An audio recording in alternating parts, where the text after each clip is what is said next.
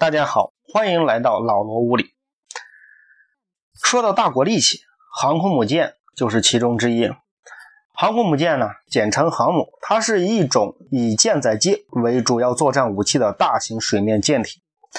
航母又被称为深海堡垒，在战争史上，像珊瑚海海战、中途岛海战、圣特鲁斯海战、莱特湾海战、马岛海战等等，都是以航母为核心的著名海战。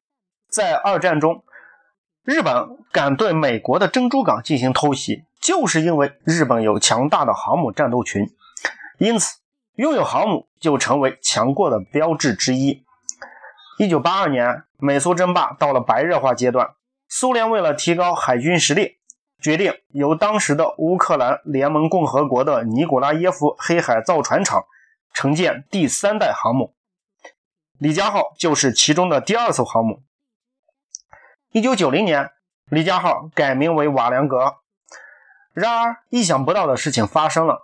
一九九一年十二月二十五日，苏联突然解体，十五个加盟共和国各自独立，建造率达到百分之七十的瓦良格由乌克兰获得。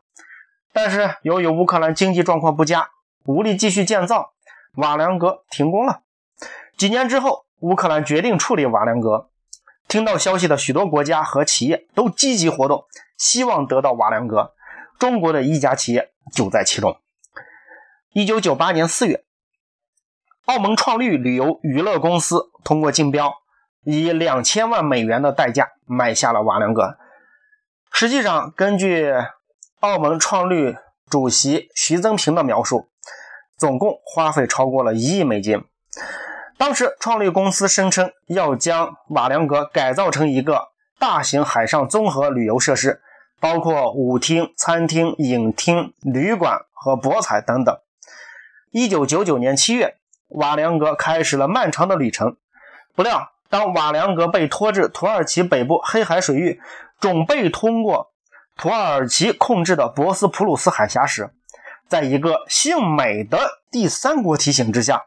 土耳其政府横加阻拦，以船体过大影响博斯普鲁斯海峡其他船只正常航行为由，拒绝瓦良格通过，强行命令瓦良格退回黑海。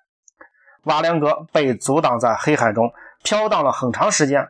当时西方媒体还纷纷炒作中国航母威胁论，声称中国购买瓦良格就是想建造第一艘中国的航母。从此。中国与土耳其开始了漫长的谈判。二零零一年八月二十五日，土耳其国家安全委员会终于作出决议，同意让瓦良格通过其海峡。土耳其海洋署向中国提出，瓦良格通过海峡时必须具备二十项极为苛刻的安全条件。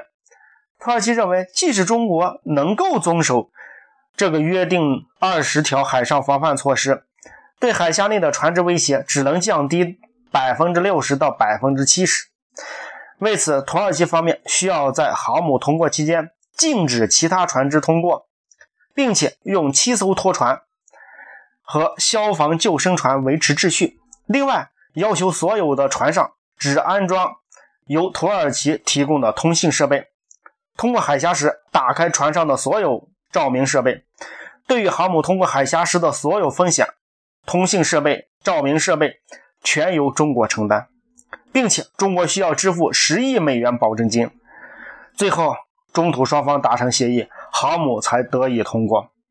二零零二年三月三日，历经艰辛的瓦良格抵达大连港，结束了一万五千两百海里的航程。随后的三年，瓦良格在大连港日晒雨淋，无人问津。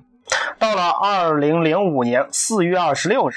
中国海军开始改造瓦良格，解放军的目标是对没有完全建成的瓦良格进行改造。改造之后，将其用于科研、实验和训练用途。经过七年的努力，二零一二年九月二十五日，瓦良格更名辽宁舰，中国第一艘航空母舰正式加入中国海军。结束了中国在联合国五个常任理事国中唯一没有航空母舰的现实，中国人终于实现了航母梦。辽宁舰呢，满载排水量是六万七千吨，全长三百零四米，最大航速是二十九节，采用滑跃式起飞。有航母就必须得有舰载机，要不然航母就是一条大船而已。中国在改造航母的同时，根据从乌克兰购买的苏三三原型机，研制了第一款辽宁舰载机歼十五。因为航母的起飞甲板有限，同时固定翼飞机起飞有起飞速度的限制，不同种类的飞机起飞速度不同，空载和满载时起飞距离不同，航母静止时和高速前进时的起飞距离也不同，所以就必须考虑飞机起飞速度和起飞距离的关系，起飞速度和起飞时间的关系，加速度和加速距离的关系，绝对速度和相对距离的关系等等。那么，一个做匀变速直线运动的物体，速度与时间有怎样的关系？位移与时间有怎样的关系？速度与位移又有怎样的关系呢？